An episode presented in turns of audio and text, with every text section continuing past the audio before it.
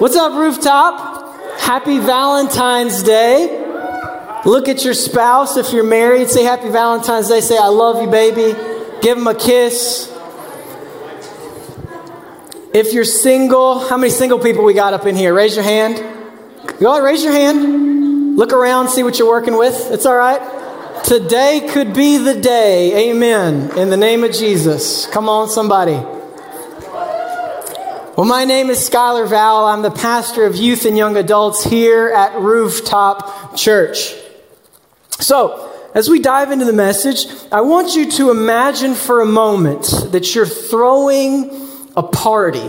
And you're throwing not just any party, you're throwing a huge party for a guest of honor. All right, you thinking about it? You're throwing this big party, and you've made all of these preparations. You've waited, excited, expectant. You've got the food all laid out. You've got a great spread. You've got the balloons blown up, and the, the room looks great. You've jotted your T's, dotted your I's, made all the final preparations. The day comes. You're ready to throw this party for this guest of honor. You sent out invitations. Everybody RSVP'd, and everybody who RSVP'd showed up. I know, shocking. They all showed up. They're all there. They're ready to go. And you guys are waiting. And the moment's coming that your guest of honor is going to arrive through the door. And again, everything's ready. The music, the dancing. And then everybody stops. Everybody crouches down and they're hiding and they're getting ready to yell, surprise! Then the moment comes and the person's supposed to come through the door. Everybody's crouched down. And the moment's here and everybody's ready and everybody's waiting and Nobody, nobody shows up. Nobody comes through the door. And so we're going to look at something that happened to God's people very similar to that, where they're excited and they're expectant and they're awaiting something and it doesn't come.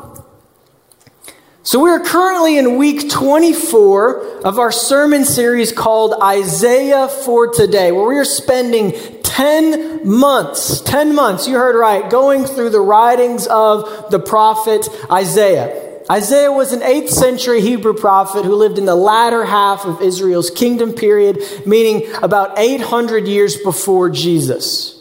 And he spoke on behalf of God to the leaders of Jerusalem and to Judah, and he warned them that if they persisted in their wicked ways, that God was going to use the kingdoms of Assyria and Babylon to judge them for all of their evil deeds.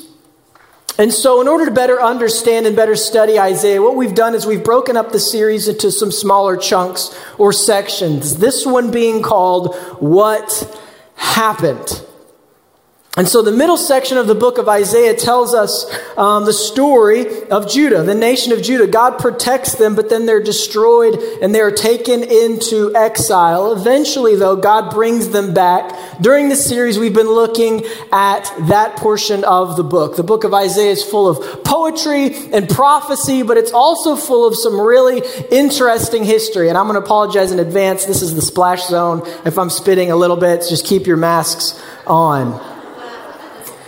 And so, as we jump in, just to make sure that we're all on the same page, we've got a general timeline.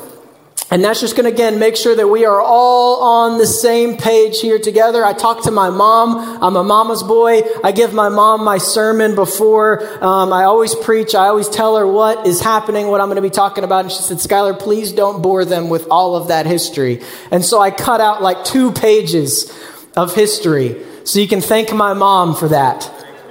Yeah. Yeah. Give my mom a hand. That's all right. Hey, mom. I love you.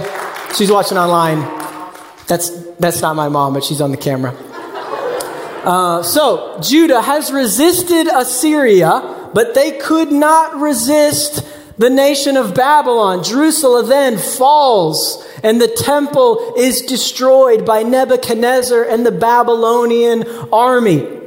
God's people are then carried to exile in Babylon, where they spend what Matt likes to call 70 years in divine timeout. But eventually, Babylon is destroyed by Cyrus the Great of Persia.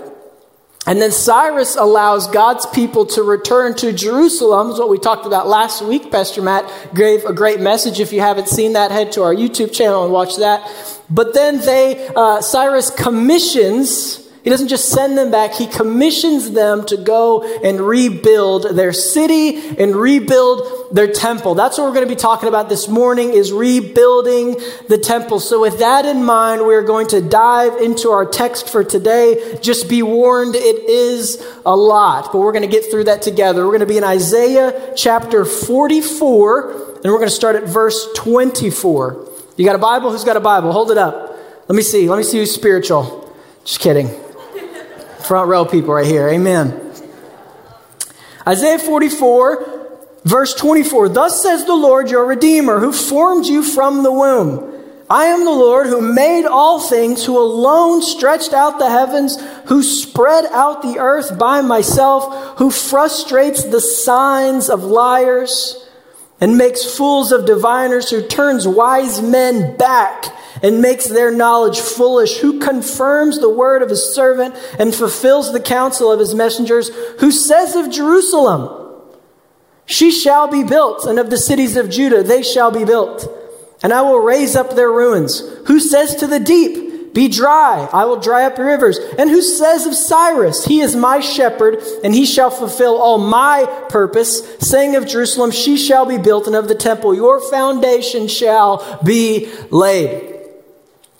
Jump into chapter 25, verse 1. Thus says the Lord to his anointed, to Cyrus, whose right hand I have grasped to subdue nations before him and to loose the belts of kings, to open doors before him, that gates may not be closed. I will go before you and level the exalted places. I will break in pieces the doors of bronze and cut through the bars of iron. I will give you the treasures of darkness and the hoards in secret places, that you may know that it is I the Lord, the God of Israel, who calls you by your name for the sake of my servant Jacob and Israel, my chosen. I want to skip down to verse 11. Thus says the Lord, the Holy One of Israel, and the one who formed him, Ask me of things to come. Will you command me concerning my children and the work of my hands? I made the earth and created man on it. It was my hands that stretched out the heavens, and I commanded all their host. I have stirred him up in righteousness. I will make all his ways level. He shall build my city, set my exiles free, not for price or reward, says the Lord of hosts. That's a lot. I am sweating just reading that. That was so much stuff. So, what is going on in this passage? Isaiah here is speaking on behalf of God, and God is making it known that although these people will be taken from their home, although things will get bleak, they will be held captive in the land of Babylon, God is letting them know that the story is not over for them. He's telling them that although things get bad, ultimately he is still in control. And for his people's sake, he is going to release them and send them back to Jerusalem. And for his sake, the people will rebuild the temple. And God is saying, and just for kicks, I'm going to anoint a pagan king to accomplish these things. This passage of scripture is actually an extremely accurate and amazing prophecy. Isaiah is prophesying here that God will raise up a man who would not be born for nearly 200 more years. And he's going to anoint him to subdue the nations and conquer the world power of the day Babylon. And this man is going to set the Jewish people free, and he's not going to do it for price or reward. He's going to do it just because God has said it's going to happen. And he's not only going to send them back home, but he's going to send them with the resources to build it. And not only does he predict all of this nearly 200 years before this man is born, he actually names him Cyrus.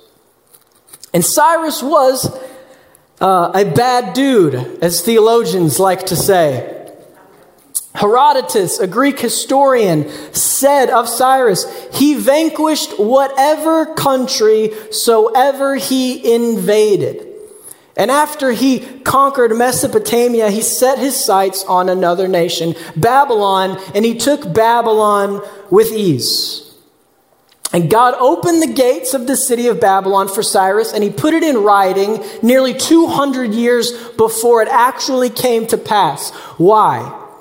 He did all of this so that there is no mistake that this was God's doing. God told the people what would happen, what his plan was, how he was going to execute it, all before it actually happened, 200 years before it took place. God is making it abundantly clear and undeniable that he is in control. And not only is he in control, he is for his people.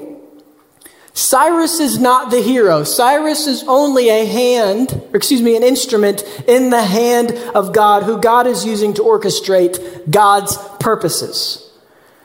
So, after 70 years of divine timeout, God is breaking his people free from their captivity. And God is making it clear that he did this. God is making it clear that as great as Cyrus is, Cyrus is only great because God has ordained him to be great for his purposes, for his people. So in Ezra chapter 1, we see Cyrus do exactly as God said he would do 200 years before. He releases the exiles and he gives them back all the treasures that Nebuchadnezzar stole all the gold, all the silver, all the stuff.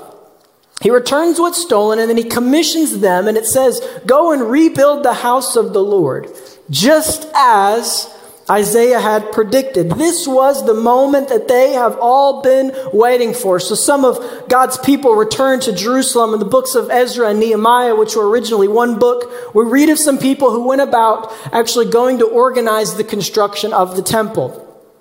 But first, I want to briefly explain why the temple is so important.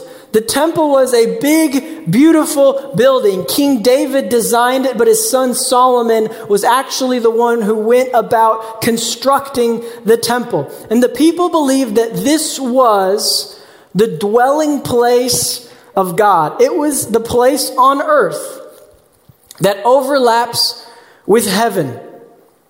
It is immensely important to God's people. The temple is where God lives and where God rules his creation. So in Genesis, we meet two people. Anybody know their names? Adam and Eve. Adam and, Eve. and they live in a garden and they live with God and God dwells with them. They live in God's presence. So Eden was a sort of temple. And the temple Solomon builds is actually designed to look like the Garden of Eden. It's got gold flowers, and the menorah symbolizes the tree of life. It is the place where God dwells with his people. I cannot stress enough how important the temple is. How important it is for the people to connect with God and how important it is for them to be in God's presence. It is imperative. But, like in the garden, the people of Jerusalem and Judah feel that they can rule better than God. And so they rebel against him. And like the people of Judah and Jerusalem, or excuse me, and like Adam and Eve, the people of Judah and Jerusalem are exiled from God's presence. They are banished from the garden, and then they are banished from Jerusalem, and they are taken to Babylon.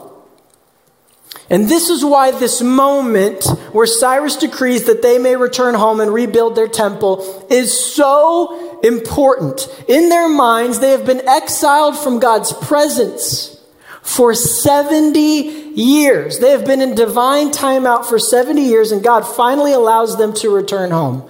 And the prophets Isaiah and Jeremiah, they've been talking about a new temple and a new priesthood that'll, that'll come. And the people believed this was it. This was their time to shine. So, in the book of Ezra, we read of a guy named Zerubbabel. Look at your neighbor and say, Zerubbabel. Zerubbabel, along with some other returned exiles, they go and re- rebuild the temple, and they're going to dedicate it to God, their guest of honor. And this has happened two other times in the Bible where the, God's people have um, ordained or designated or dedicated the temple or the tabernacle to God. The first time is in Leviticus, my favorite book. Leviticus. Just kidding. And in Leviticus, when this happens, it says fire falls from heaven, like literal fire falls from heaven, and the people know that God is with them. The next time this happens, when Solomon builds the temple, is in 1 Kings, and it says, A cloud descends into the temple, a glory cloud of God's presence. And God's presence is so thick in the room, the cloud is so thick that people can't even see each other. It says they can't minister to the people because the cloud is so thick. It is undeniable that God's presence was with them. And after the destruction of the temple, after years of exile, the people begin to rebuild their temple. And the author of Ezra tells us the priests were decked out in their nice clothes all the invited guests are there. The food is laid out. The music's popping. Everybody's having a great time. Everybody's excited. Everybody's expectant for the guest of honor to arrive. And it says that they're singing, um, For he is good. His steadfast love endures forever towards Israel. Everybody's waiting. Everybody's ready. And the moment comes where the guest of honor is supposed to arrive. Ed!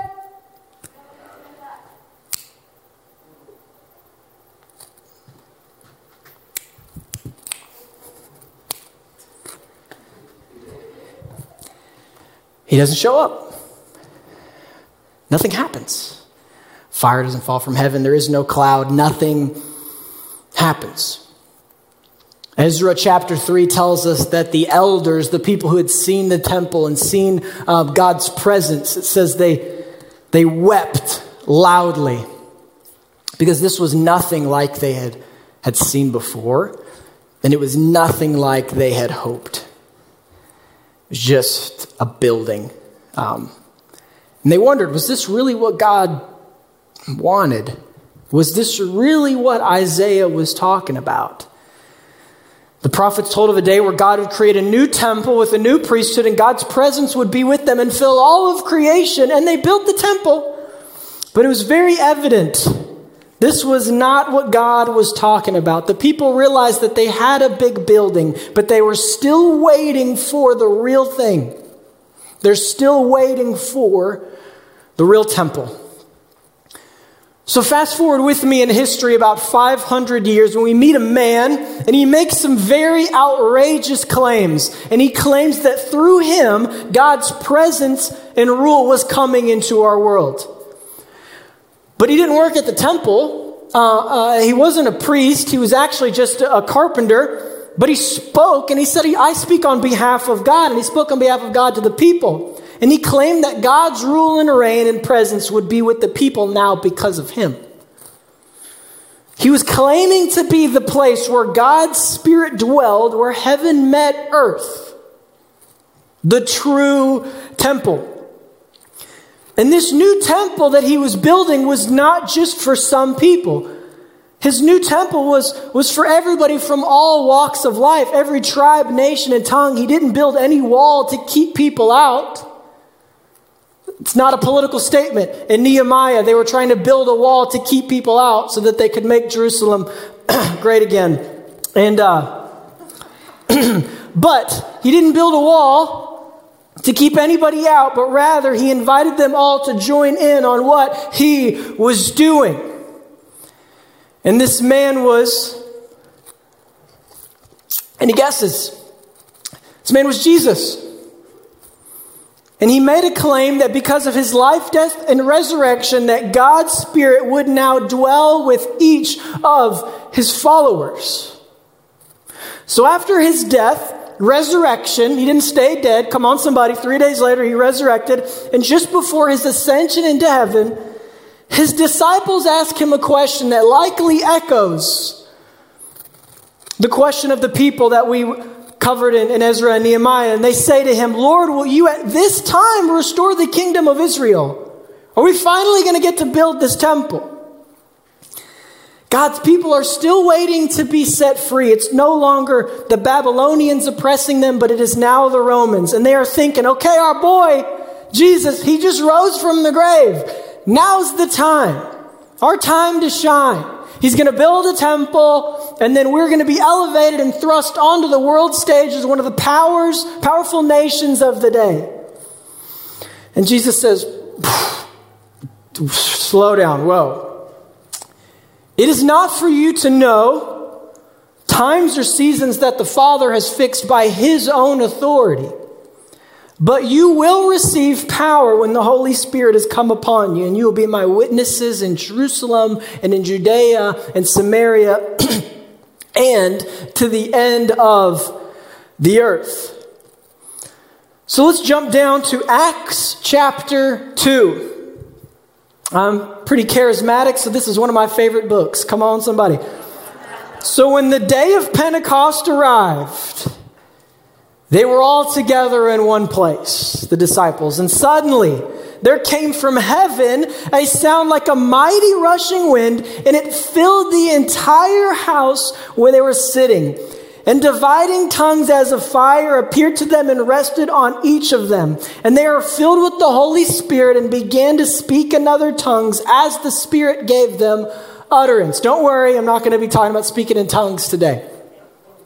But what happened here? The disciples asked if God, if, if, if Israel's kingdom is going to be restored. And Jesus' response is, You are going to receive power from the Holy Spirit. And you will be my witnesses, not just here in Jerusalem, but all over the world. And then it says, Fire falls from heaven into the upper room. God's Spirit then dwells with the people. It says they're all filled with the Holy Spirit. And the disciples, in that moment, become the temples of God. And this is God's picture for the church for us today. Isaiah told of the day that God would rebuild a new Jerusalem and a new temple, and he wasn't talking about bricks and he wasn't talking about stones. Peter says, You, like living stones, are being built into what? a spiritual house, to be a holy priesthood. We are living stones building the temple for God's Spirit to dwell with all people in all of God's creation. And I want you to know as you walk out of here today, if you are a born again believer, you have the Holy Spirit within you, and we are the temple. You are the temple. Don't believe me? That's okay. Ephesians 2 17 through 22 says this. Maybe you'll believe Paul. And he, Jesus, came and preached peace to you who were far off and peace to those who are near. For through him, Jesus, we have both, we both have access in one spirit to the Father. So then you are no longer strangers and exiles, but you are fellow citizens with the saints and members of the household of God, built on the foundation of the apostles and the prophets, Christ Jesus himself being the cornerstone, in whom the whole structure being joined together grows into what? A holy temple in the Lord. In him you you are also being built into what? A dwelling place for God by the Spirit. God is building a temple, and He's using you.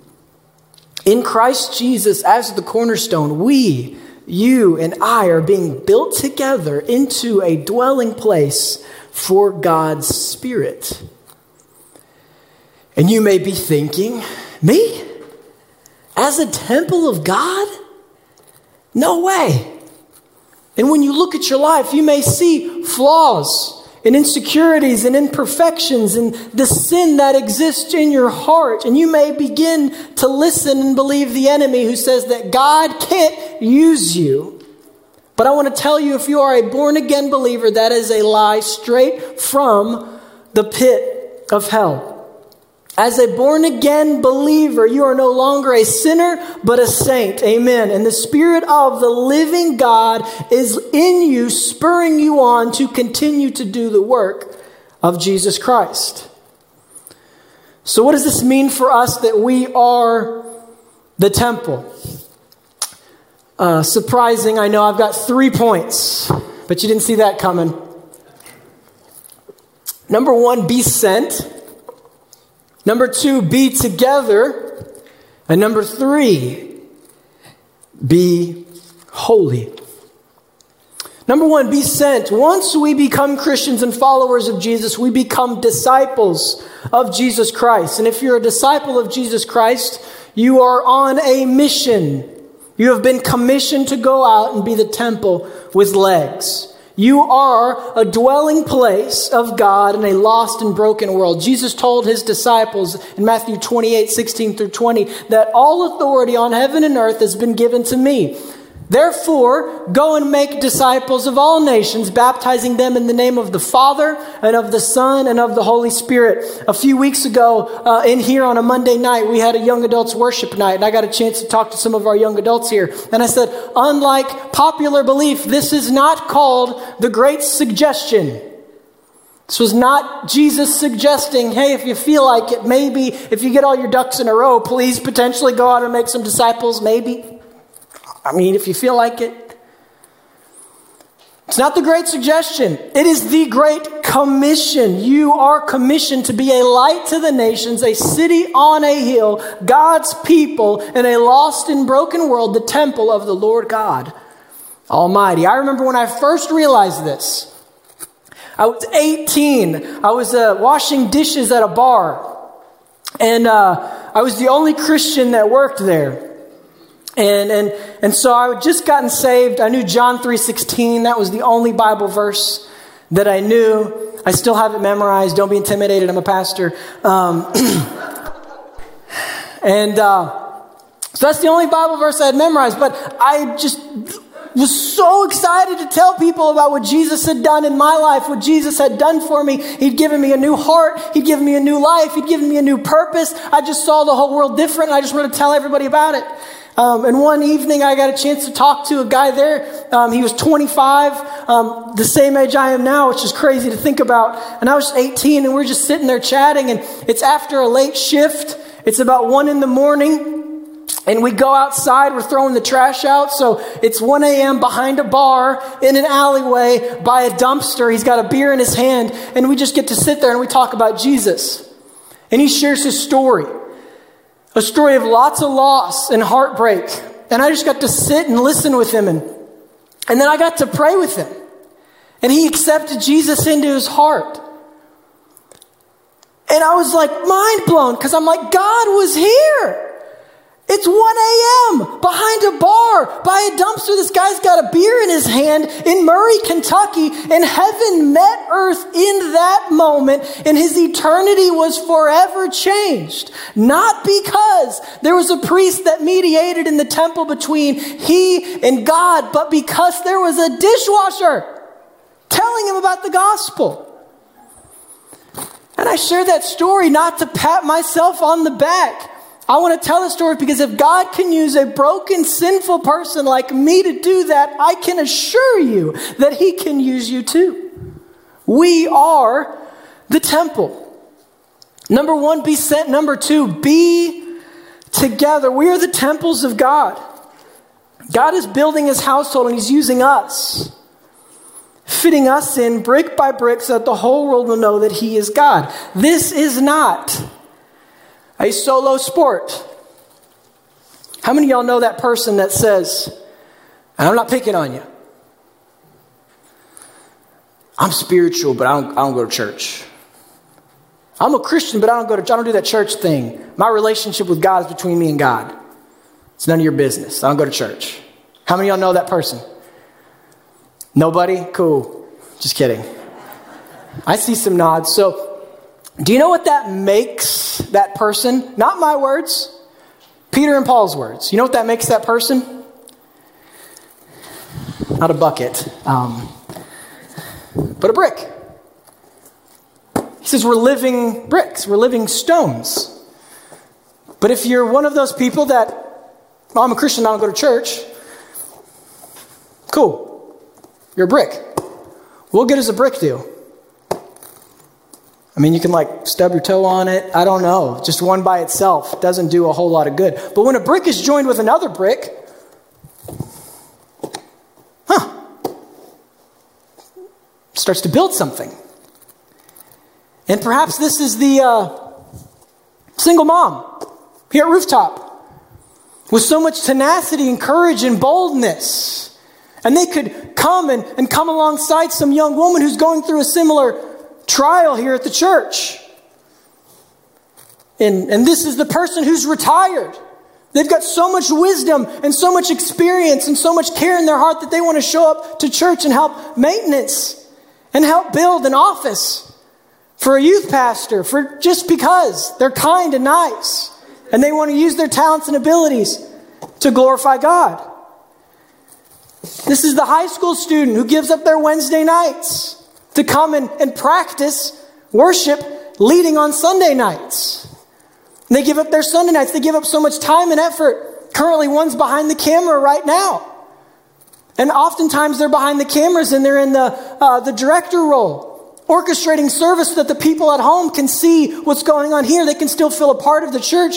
They are people in the tech booth right now operating the lights and sound so that we can do all of these things and have all these church. This is the person who gets here early on Sunday mornings just so they can greet you with a smile whenever you walk in the door. And they get here early and they make coffee that you can have hot coffee when you come in from the cold. Then have a good experience here at Rooftop Church. All of these people, brick by brick, they come together building what the designer intended the temple to be the local church. Rooftop. All of these people coming together brick by brick, playing their role, playing their part, using their gifts, talents, and abilities, coming together to be the temple, to be the local church, or as Paul says, to be one body, one team. And we need you in the game to play your part so that others in the world can see God's love, mercy, compassion, and grace. So, my question for you today is Are you in the wall? Are you in on what God is building here at Rooftop Church? Are you serving the homeless? Are you serving the youth? Are you serving in, in rooftops? God bless you if you are. Kids ministry. God, come on, somebody. Pray for those people. Are you in on what God's doing? Brick by brick, building the temple arm in arm with your believers in Christ, pushing back the gates of hell in this lost and broken world? Or are you just one brick? Because we need you, and we're better together. And if you want to get plugged in, there's lots of ways that you can do that. I encourage you to come to our next steps meeting on Saturday, February 20th. If you can't attend that, please send an email to Pastor Jeremy or please send an email to me and I will get you plugged in at what God is doing here at Rooftop Church. We've got a growing, thriving youth ministry and we need what you bring to the table. Number three, be holy. Number three, be holy. As God's temple, we are called to be holy. Be holy, for I am holy. This is a command that I found nine times in the Bible this week. Too often times, we pursue our own happiness first and foremost. But what God wants us to pursue first and foremost is holiness. This is harder than it sounds. I know. Just turn on uh, the TV or social media and you are bombarded with all kinds of unholiness. But 1 Peter 1.15 says, But as he who called you is holy, you also be holy in your conduct. Peter is quoting Leviticus. Holy in this context means blameless, consecrated, and set apart. God desires that we not be like the rest of the world, but that we be set apart, that we be holy so that others can see God's holiness. The people in your life, your loved ones, your family, and your friends who are unchurched, they may never read that Bible verse that you send them. They may never read that devotion or that Christian book that you get them every year on their birthday or for Christmas. But they are looking at your life. So, my question is Are you holy as your Heavenly Father is holy? And perhaps you answered no. And you may think that there is no way like that you can be holy like God is holy. And you're right. On our own, in our own strength, we cannot. But because of Jesus, we can. Because of Jesus' sacrifice on the cross, the Apostle Paul says, He has now reconciled in His body of flesh by His death in order to present you holy and blameless and above reproach before Him. And we are sinful people, and we could never on our own be holy like God is holy. But because of Jesus' life, death, and resurrection, we accept the sacrifice that He made for us. We are reconciled to God. And it says, We are presented holy and blameless. Jesus came to earth. He lived a sinless, perfect life, fulfilling the law, doing for us what we could not do for ourselves because of His immense love not to condemn us, but to save us.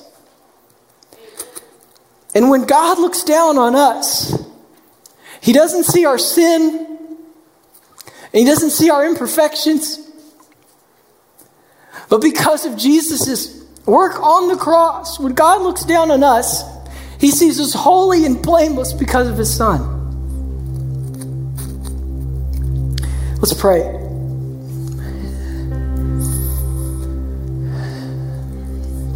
Jesus, thank you so much for your grace and for your love and for your mercy. And thank you so much that because of Jesus' work on the cross, that when you look down on us, if we've accepted that sacrifice, we are not sinful. And we are not defined by our mistakes and our failures, but we are defined by you and your love for us. And because of Jesus' work on the cross, we are saved and we are set free. And we are given new life. And we're given a mission and a purpose to go out and be the temple. And Lord, if there's anybody in here who's a born again believer and just struggling with that, Lord, I ask that you would just soften their heart and remind them that they are called, they are commissioned, and they are so significant and they have so much purpose. And Lord, if there's anybody in here that doesn't know you, Jesus, Lord, I pray that you would soften their heart and that they would look to you as their Father in heaven who loves them so much, so much that you are willing to send your Son for us. We love you so much. Thank you, Jesus. And all God's people said, Amen.